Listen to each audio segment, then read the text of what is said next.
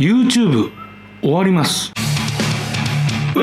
動画投稿者の皆様月曜日本時間夜8時。このシリーズは2021年以降の YouTube がどうなるのか。また今 YouTube がどうなっているのかを日本の YouTube を中心にお話をして、えー、動画投稿者として今後の YouTube に対してどう向き合っていくべきかをみんなで見つけていきましょうというシリーズになっております。ホラ吹きラジオと銘打ってますので、えー、私が好きなことをどんどんと勝手にお話しするという風な、えー、思考になっておりますので、えラジオ感覚で、え参考にまたコメントなどで参加いただければと思います。それでは参りましょうはい始まりました。ホラ吹きラジオ、えー、月曜は YouTube についてのお話をさせていただいております。ポッドキャストでも音声だけ配信しておりますので聞きながら何かしたいっていう方は、えー、ポッドキャストの方でお聞きになってください、えー、それではですね MCN のお話ということで、えー、お話しさせていただきます。今後の MCN ですね、えー、マルチチャンネルネットワークが、えー、どうなっていってそのどうそうなっていった結果我々のその環境 YouTuber や動画投稿者にとっての YouTube での環境はどう変わっていくのかということについてお話しいたします。えー、まず MCN ですね。MCN っていうのはもともとですね YouTube 本体から始まりました。発祥は、まあ、ああいう形の発祥は違うんですけれども、えっ、ー、と、もともとの発祥はおそらくあの、政治活動の広報的な、動画を作成する会社みたいなのができて、で、そこでこう、タレントを起用したり、動画を作成して、それを広報用の動画として作って売るというか、まあ、そういうふうなのが発端で、そこからですね、YouTube のまあ偉いさんがですね、それを吸収して、MCN、マルチチャンネルネットワークと銘打って、それを提唱したのが始まりです。でまあ、アメリカ発祥ですね、もちろん。っていうことで、えーと、アメリカの MCN というのは結構もうどんどんどんどん先に行ってます。日本なんかより全然先に行ってます。といろんな問題や裁判沙汰だなんだも経てきてます。MCN というのは基本的にはその YouTube と YouTuber の間に入る存在、事務所でしてやってることというのは企業と YouTuber の橋渡しだったりしますね。MCN が今ちょっともうアメリカでは形変わってるところがほとんどですけれどももともとはその MCN っていうの会社が YouTuber のチャンネルを管理します。チャンネルを管理してさらに動画の撮影環境を提供したりはします。カメラだったり PC だったりそういったものも提供したりします。動画に対するアドバイス指導や情報を流したりということもしますしえー、企業案件ですね企業と交渉して、えー、案件を取ってきてそれを YouTuber に紹介してという形でやってその中から案件や、えー、YouTube のチャンネルの広告料のマージンを取って YouTuber に、えお金を渡すみたいなのが MCN ですね。それを日本の MCN は踏襲してます。まあ、有名どころで言うと、ウームキー、バズ、えー、バズって今あるんだっけないんだっけわかんないけど、えっと、そういう日本のね、代表的な MCN もそういうスタイルを踏襲して生まれました。で、えっ、ー、とまあそれがビジネスになったわけですよね。MCN っていうスタイルの会社が、えー、ビジネスになりました。あの、なかなかね、素人が個人でやってて、で、いろんな企業さんを相手に今は、今は割とね、あの人気のあるチャンネルなんかは、待ってたら企業さんからメールが来てとか、ね、そういうふうに案件を得ることもできますけれども、まあそれまでっていうのは、接点がなかなかないですよね。で、企業さんもそこまで日本だと YouTube っていうもの、YouTube 広告っていうものにそんなに注目してなかった時期が結構ありましたから、なんで、それを例えば YouTube の広告だったらこれだけ反応ありますよっていうことを MCN というね、会社を軸に企業と話して交渉してこういう広告打てますよっていうことでで案件を取ってきて YouTuber にそれを振るというふうなスタイルですよね。MCN というのはそういう存在なんですけれどもアメリカに至ってはそこで今の日本みたいにじゃあ全部チャンネル管理してマージン取るっていうのはそんなに今主流じゃないんじゃないかなと思うんですよね。もっとあのエージェントスタイルっていうんですかね。案件を振ります。で一つのチャンネルに対して案件持ってきてでその案件に対してのマージン取るとかあるいはその YouTuber の要望とかね何か調べてほしいとか何かね助けてほしい機材や環境に対して YouTuber の要望に応えたりとかっていう感じですね。でその一つ一つのことに対して発生したお金の中からマージンを取ったり YouTuber に支払わせたりっていう風な形が多いんじゃないですかね。だからそのべったりでもないし MCN がチャンネル自体を管理して広告料そのものをピンハネするっていう風な形は減ってるんじゃないかなと思います。で日本に関してはそのスタイルを踏襲したままで基本的には MCN の事務所がチャンネルを管理して大手でも20%とかですよね。広告料の20%取りますよ。なってます。日本で結構まあその辺問題で今ポロポロやめてってるじゃないですか。大手事務所を YouTuber が。問題なのはまずサポートの体制ですね。回ってないんですよ。YouTuber 増えすぎてますしじゃあ全てをサポートするっていう体制だったら20%取ったって意味がありますよ。例えばすごい面白いポテンシャルを持ってるとか面白いスキルね高いスキルを持ってるっていう風な YouTuber に対して自分ところで抱えた YouTuber 全員に例えばカメラと PC 提供するとかもしくはその YouTuber が編集できないんだったら編集マンを紹介するとか、えー、編集方法をびっちり教えるとかさらに案件も用意してそこまでをやれてないはずなんですよ。ただなんか所属 YouTuber だったら事務所のスタジオ使えるよとか案件あって触れるもんあったら振りますよみたいな。あとはね事務所主催のイベントに参加して顔売れますよとか。そんな感じじゃないですかね。それでマージン20%取っちゃってるっていうところが問題で今売れてる YouTuber だったら毎日何件も企業から直接連絡来たりすると思います。それを事務所を介してってなると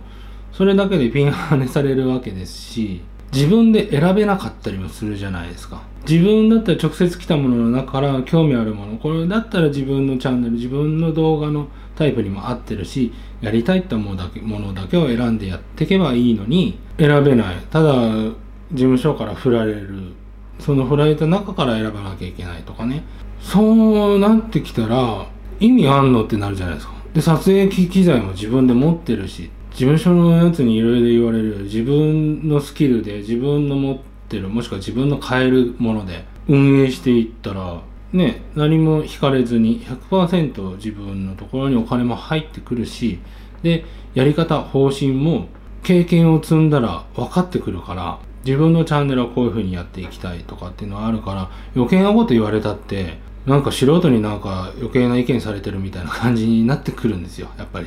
経験積んでいくとね。そういう環境で辞めていってます。これががっつり本当にサポートがあったら辞める必要ないと思うんですよね。自分が望んでるような案件をいい具合に振ってくれてで撮影環境や、えー、取材の撮影交渉とかも事務所がやってくれてみたいなことをやってもらってるチャンネルはあると思いますけれども所属 YouTuber 全員がその要望を事務所に言ったところでやってもらえないはずですね。でも引かれちゃうんですよ。もう所属してるってだけ。意味ないからやめてくんですよね、まあ、意味ないってことはないんですよ本当は。もちろんねその大きい大手事務所に所属所属してるってだけで名前も常に名前や顔も常に売ってもらえますしイベントもありますし例えばまあ僕もこの間瀬戸さんのグッズ買いましたけど宇野さんだったらそういうグッズ販売のちゃんとしたサイトを持っててそこで用意して販売してくれたりとかいろいろな環境はありますけれどもそこもマージン取られると。えだってもうねそそれなりの収益を出してるチャンネルだったらいやそうだけどそれ自分とこで会社にして普通に会社でそういうことをやった方が利益にもなるし自分で抱えた社員に還元できるしってなってくるじゃないですか。そういう状況でいっぱい辞めてます。ここからなんですよ。でということでもう今形がねその形が成り立たなくなってるんですよ。MCN の今までの従来のスタイルが。でそこでもうちょっと割り切った関係のエージェントみたいな契約的なねエージェント契約的なスタイルで所属 YouTuber じゃなくてこの YouTuber と会社が契約エージェントとして契約をするみたいな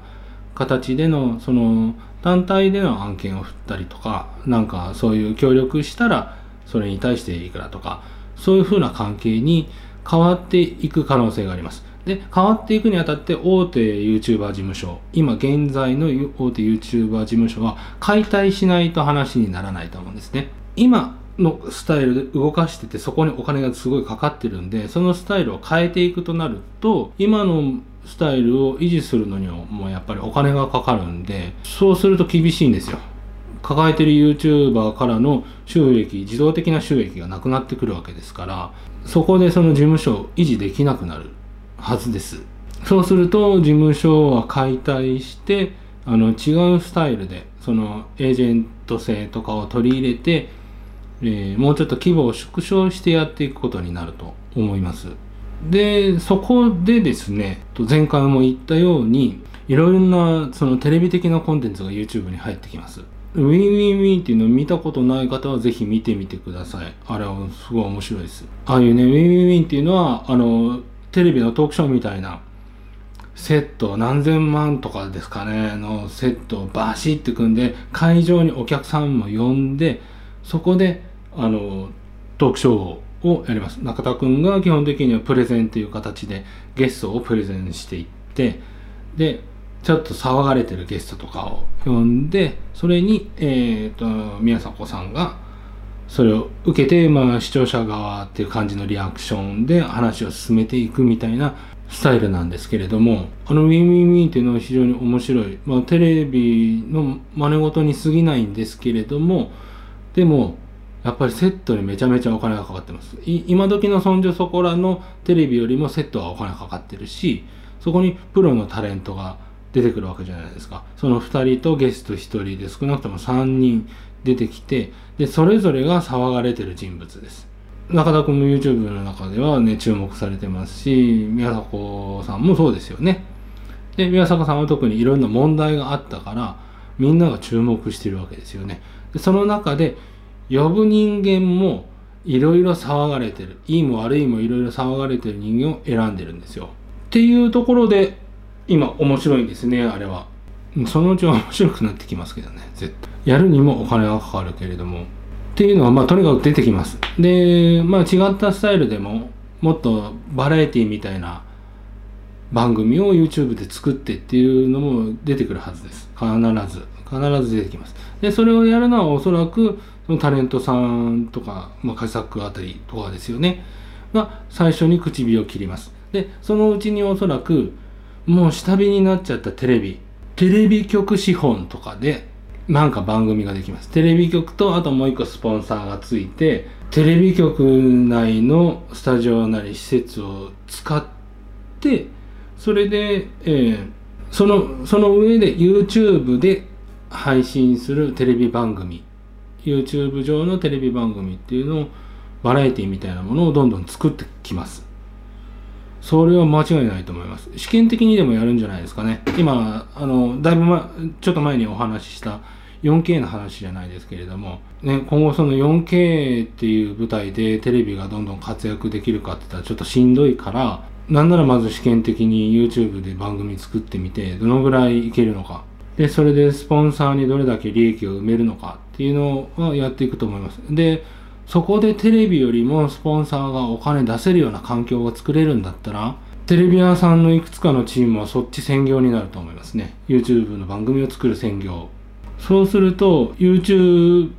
上にどんどんどんどんそういう動画が上がってきますで非常にそれは盛り上がると思いますねと以前話しましたかね。えっ、ー、と YouTube の中ではおそらく課金制のコンテンツを今集めてるところじゃないかとあのいうふうになってますけれども。でも、えー、ネットフリックスにオリジナルの映画を作るっていうことからは一歩引いてるんですね YouTube は。その中で何を作るかっていうとおそらくテレビ番組を導入していくんじゃないかなと思うんですよね。普通の今ある YouTube 誰でもが見れる YouTube チャンネルじゃなくてプレミアムに加入したら見れる YouTube 上のテレビ番組みたいなのがバーってあったら視聴者つくんじゃないかと思うんですよね。でおそらくそこではテレビ業界ではタブーとか事務所ね退所した人とかなんか問題があってねクビになった人とか 大騒ぎされた人とかでも出れる。そしてテレビで発言できないような内容を言えるっていう場で注目してたタレントさんがそこでわちゃわちゃやるわけですよ。そこでしか見れないコンテンツがテレビっていうクオリティで上がってきたらお金払う人はまだいます。それがね映画ってなってくるとやっぱりね今の今からのスタートじゃあ YouTube ではしんどいんですよ。もう Netflix に軍配は上がっちゃってるんですよね。でもうネットフリックスはそういう土壌を作っちゃってるんでいろんなネットワークをもう広げちゃってるからで昔のハリウッド業界のような感じになってるわけですよね。いろんな脚本家だ監督だそういうのとつながっててネットフリックス側で選べるわけですよね。でこういうのを作れよ。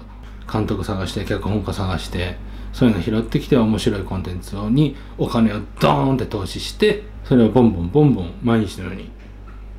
上げていくっていう。ネットフリックスはそれで会員をめちゃめちゃ増やしてます。っていうことを今から力を入れよう YouTube が力を入れようと思うと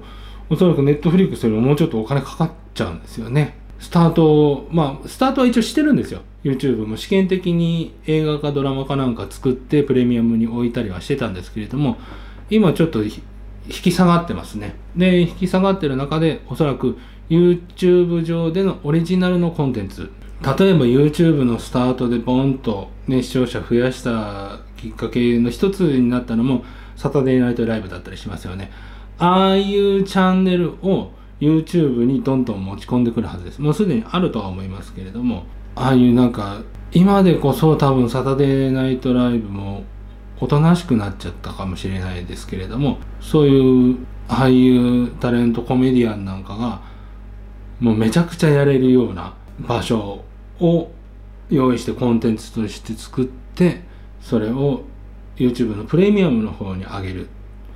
ていうふうなことをやると思います。でそういう面では YouTube お得意じゃないですか、ね、テレビのタブーでも YouTube でギリギリタブーじゃないところが人気が多いので。でそういう場があったらやりたいって人はいくらでもいるしそういう場だったらお金かけたいって人もいくらもいるんですよ。アメリカなんかだと。でそれを日本でも多分やっていくと思います。でそういう空気になってますし今の状態でどんどんどんどんそういう番組がね YouTube 上で上がってくると思うんでそれがプレミアムの方でやるようになると思います。でプレミアムはそういう会員を増やしていくと思います。なってくるともしかして成功すれば YouTube もプレミアムに課金してみるのがスタンダードになるかもしれない。そこまでうまくいくかどうかはわからないですけどもね。スタンダードになっちゃったらもうそっちのコンテンツが当たり前になっちゃうんですよ。ってなると素人はもう出る幕がなくなっちゃうんですけれども。とその辺の初期の段階が始まろうとしてるんですけれどもその辺でちょっとねぐちゃぐちゃしてくるはずです最初はプレミアムじゃなくてあの Win Win Wiiin みたいにねあの普通に YouTube 上に流れるそういう番組が出てきます。で、そういう番組がもっと注目されます。 Win Win Wiiin って話題にもなってますし、視聴回数も結構ありますけれども、べらぼうにあるわけじゃないですよね。まだまだこれからです。あんなの。これからですね。ねもっとずっと前にテレビでやってたこんなのすっげえ面白かったのになっていうようなことをまだ YouTube 上だとできることがあるんでそれをやる番組っていうのがボンボン出てきて面白いってなります。で、そうなるとみんなそっちを見ちゃうんですよね。そっちを見ちゃうと、えー、本当に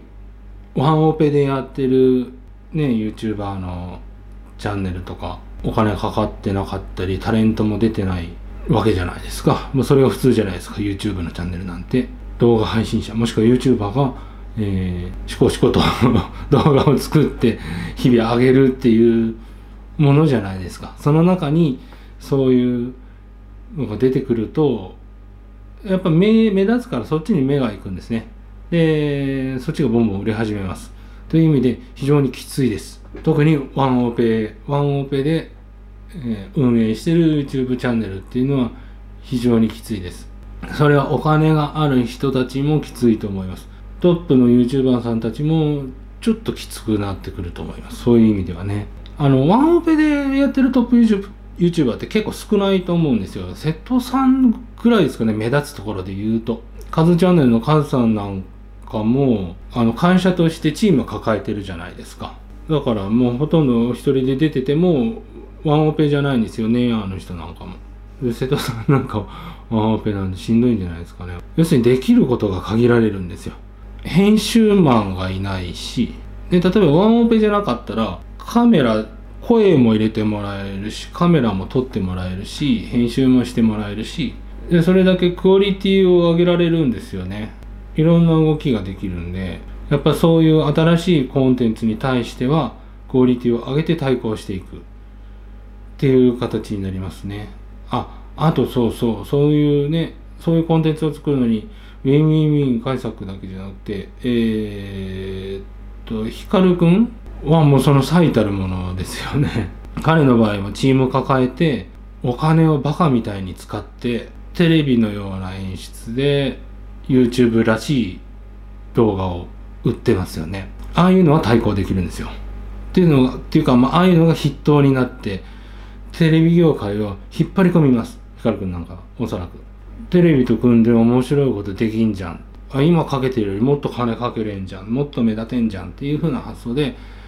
やっていくと思います。その辺ですかね。で、その辺で厳しくなっていくから、まあ彼なんかもやってますけれども、あと、ラファエル君、ラファエルなんかもね、同じように一緒になってやってるけれども、彼なんかはもうね、引き下がりたい方じゃないですか。自分、個人、自分が顔出すってことはもう引き下がりたい。で、ビジネスですね、実業の方に移る人が非常に多くなるんですよ。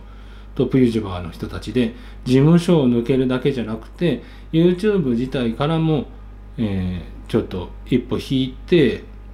実業を始める。なぜならコストが悪いんです。よもうお金ばっかりかかるんですよ。お金をかけたら数万再一動画数万再生じゃとてもじゃないけど元が取れなくなるんですね。そうすると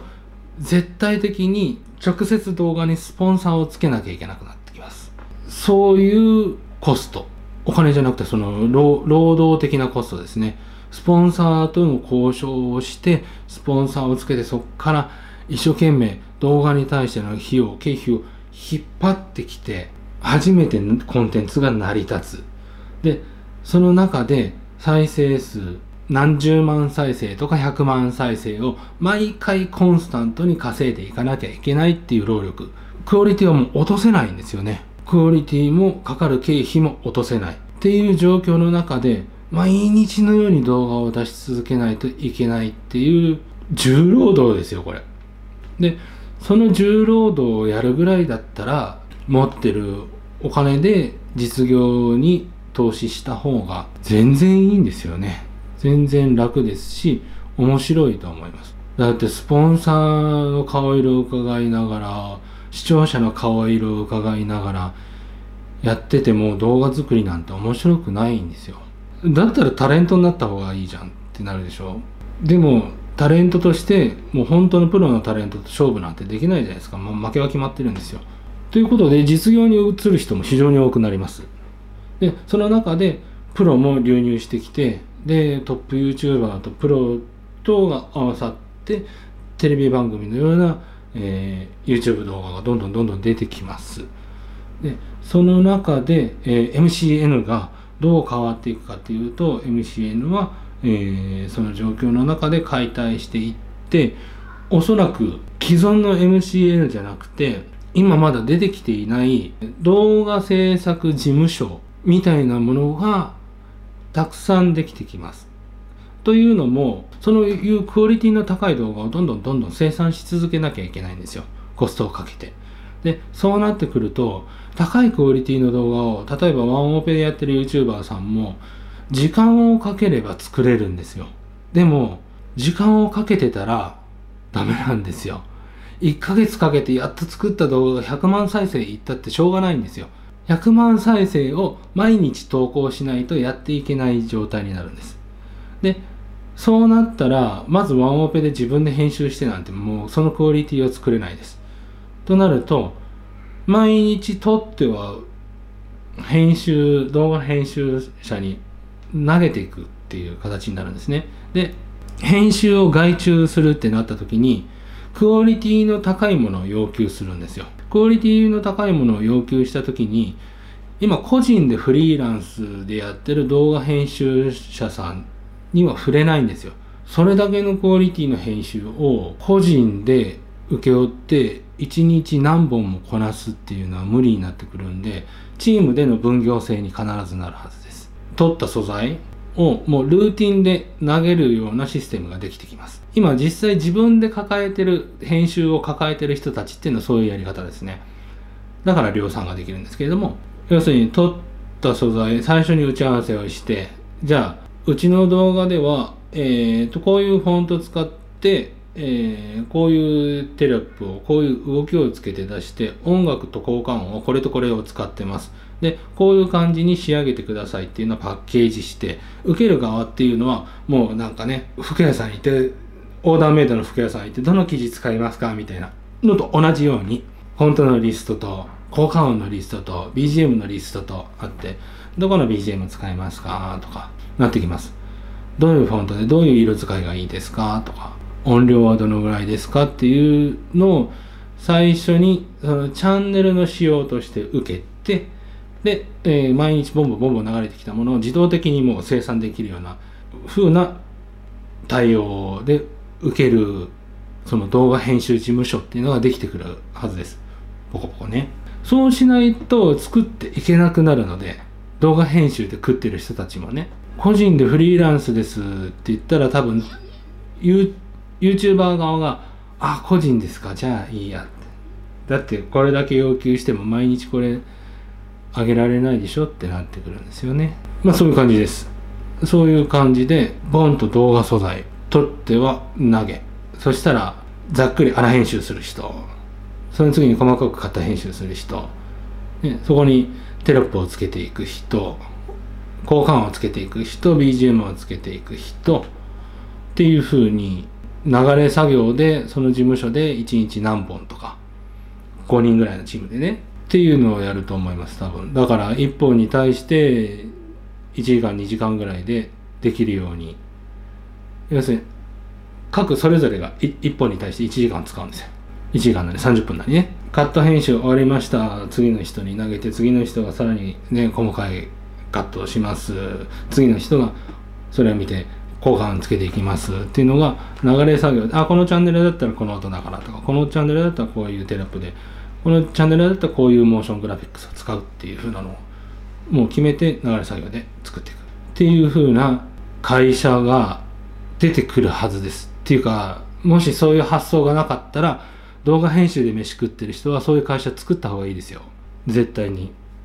そういう仕事が回ってきますから。個人でやってたらしんどいです。もう会社として大量生産してほしくなってきます。トップ YouTuber さんとかが作るものがですね。で、しかもそれをそれなりに安く生産しないといけないじゃないですか。だから1本あたりにかかる時間が1時間とか2時間とか。で、分業だったらそれができる。で、それを1日何本も作るっていう風な流れ作業で他人の YouTube 動画を編集するっていう風な会社ができますね。できないといけないですし、だから会社としてそれを運営する、例えば、ウームさんあたりがそういう編集チームを何チームも持ってやるっていうのは現実的ではないと思いますね。おそらく。なんで、そういう小さなところがポンポンポンポン台頭してきます。で、小さなところからスタートだったら、とりあえず1チャンネル大きいチャンネル1チャンネル受け持ってやっても5人ぐらいの流れ作業だったら飯食えますよ。そこで利益いたらもう1チーム増やしてとかね。っていうふうに大きくしていくことができると思います。おそらくそういう事業がこれから需要が伸びてきます。個人のフリーランスでの動画編集者よりもあのチームである会社として受ける動画編集会社動画制作会社みたいなのがもっと需要が出てきますね。なのでそういう発想なかったっていう動画編集者さんはそういうところにやった方がいいですし自分で起業が今できないんであればそういうのをやろうとしてるところを探して今ならあの従業員として入っても可能性があります。従業員として入ってそこでスキルとかお金を得てで独立するっていうのが今なら狙い目ですね。需要がたくさん出てきますんで個人でやってるよりずっといいですその方が。将来的にねその一人でフリーランスでやっていくっていうスタイルに需要がなくなってくるんで今そういうスタイルに移行しといた方がいいですよ。と思います。えっ、ー、と案件とかに関してはもうチャンネルを大きくしたもん勝ちじゃないですかね。直接企業から来るようになってくると思いますよ。で企業にしたところでね今は MCN に振ってた。今までは MCN にね、案件振ってた企業もピンポイントでこのチャンネルに宣伝してほしいなってなってくると思うんですよね。そうなってきた時にいやーそこの事務所に振ってもなんか変なチャンネルに振られて安かったけれどもどうなんだろうみたいななってくると思うんでまあ案件に関してもね YouTuber が個人でそういうやり取りをすることの方が増えてくるじゃないかと思います。その YouTuber としてのイベントですね。そういうのもちょっと形が変わってくるんじゃないでしょうか。YouTuber のフェスとかももうね、時代じゃないじゃないですか。YouTuber っていうのが社会現象である時代は終わったんですよ。みんなが YouTuber っていうその呼び名に反応する。みんなが熱狂する、ね、みんなが注目するっていう時代は終わったので、その中で YouTuber 事務所がフェス開きます。毎年恒例のフェス開きますっ。つったって、そこに、その、まあ、費用対効果とか悪くなってくると思いますね。抜ける YouTuber も出てくるし、そのフェス自体に価値がなくなってくると思います。で、そこに対等してくるのがもっと違うフェスですよね。タレント YouTuber 大集合みたいな、さらにお金のかかったフェスとかを企業と芸能事務所、YouTuber 事務所じゃなくて企業と芸能事務所が主催で行うイベントとか、そういう形に変わってくるんじゃないですかね。というふうに思います。なので、まあ、これから MCN っていうのは厳しいですね。うん。本当にエージェント制に切り替えるのが手っ取り早いんじゃないですかね。超縮小して、完全に案件紹介窓口として、まあ企業さんも見つけやすい、広告先を見つけやすい窓口として、で、YouTuber の方からしても、ポンと案件欲しい時にすぐもらいやすい窓口として MCN が存在するっていうのはまあいいんじゃないですかね。極端に縮小した方がいいと思います。そういう時代になるっていうお話でした。はいということで、えー、マルチチャンネルネットワークのお話でございました。はいで今今までご覧いただいていただいた方今まで聞いていただいてた方は大体このシリーズでお伝えするその今の動向と今後の YouTube どうなっていくだろうというそのもう僕の視点での予想ですけれどもという流れは把握していただけたかなと思います。大体のその全体像ですね。これからどういうふうに YouTube が変わっていくのか、おそらくその有料課金制のコンテンツに力を入れてくると思います。で、その中でどういうコンテンツができてくるのか、まあ、派手なコンテンツが目立ってくると思います。そこの中でテレビ、テレビ業界とこう、ちょっと混ざり合って、我々素人がその YouTube で目立ったり活躍したりできる機会というのがどんどん厳しくなってくるということですね。でまあここまでがざっくりした概要になりますので次回からはですね、まあ、ちょっと脇道にそれるというか他にじゃそういうそのビジネス的な YouTube の中での動きと別に世間的にどういったムーブメントが起きてくるかとかどういったことやったら面白いんじゃないかとかでそういう状況の中で、えー、動画投稿者としてはどういうふうに向かっていけばいいんだろうっていうことをちょっと脇道にそれつつお話ししていきたいと思います。ということで次回はもうねもう大体ネタがなくなってきました。早くも。あの結構ね話し始めると 話し始めると先の話までなんか混ぜちゃうんで先に用意してたネタを全部話しちゃったんですよね。もうなんか1個しかないんだけど。いっか。次回はですねちょっと話がそれる可能性もありますが、えー、次回のテーマは70年代リバイバル。再来します。というお話になるかと思います。では私がバイバイ